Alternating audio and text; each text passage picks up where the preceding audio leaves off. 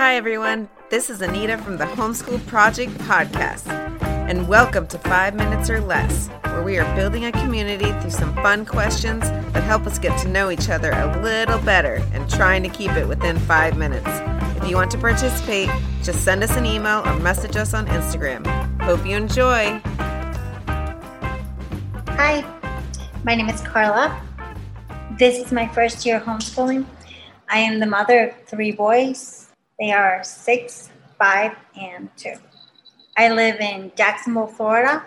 Um, so here I'm going to answer some questions for the Homeschool Project podcast. If I were dropped off in the Alaskan forest for a year, what three books would I bring with me and why?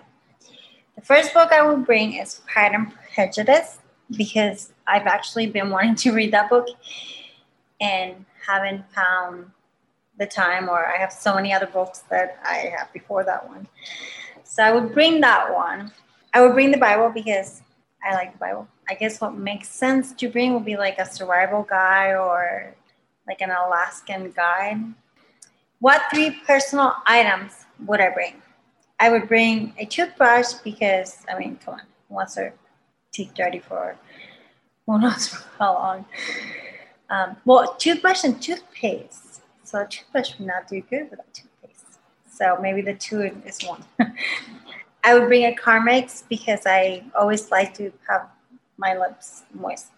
And I would assume they would get really dry in the Alaskan forest. And you can actually use that for lotion sometimes. So maybe that works. That's two and one. I would bring a rosary because I like doing the. It helps me relax. So that would be a must. Hopefully, I find a cave where I can survive. um, if I could only watch one movie for the rest of my life, what would it be? Hmm. You know what? It's a really good movie. Daddy's Home 2 is with Mel Gibson and Mark Wahlberg. Oh my gosh. If you're ever in a bad mood, watch that movie. Like it's really funny. It's good. It's a good Christmas movie. I love it. If you had no restrictions, what form of schooling would you follow? Road schooling, boat schooling, world schooling, or any other, and why? Boat schooling, not my thing. I like the ocean for a little bit of a day, but being in a boat for a long time, no, sir.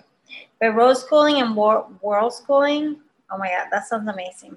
I've actually been trying to convince my husband to, you know, like kind of put the house for rent for like three years so we can go and explore, but I haven't been successful. and world schooling, I mean, they both, I think they both go in hand. They will, you know, exploring different cultures. Like, I think it's great, you know, learning new scenery. I love the mountains. I love, I love nature. I would have a house on the mountain. I would, if I could. I we will if you had a free plane ticket anywhere in the world, where would you go? Between Europe or Asia? I know, right? Which one? Europe, you know, Paris. Just exploring a different culture, I think would be cool. Jerusalem, like the Holy Land, that would be really cool to see. Um, what is the best thing about homeschooling? The best thing for me about homeschooling is doing faith with my kid, kids. I love that and just generally spending time with them. What is the worst thing about homeschooling? Time. But you know, I guess you'll never have enough time. So, and the fact of uh, the lack of social socializing of my kids, I haven't found a goal, but that's fine. I will find one. And what piece of wisdom that I can share with all others within this community? My piece of wisdom would say we only have this short time with us with our kids until they they'll be kids for like such a short amount of time and then they're adults for the rest of their lives. So they're gonna go you know? So try to enjoy this time to the best of your ability. And be thankful that you have them with you. Bye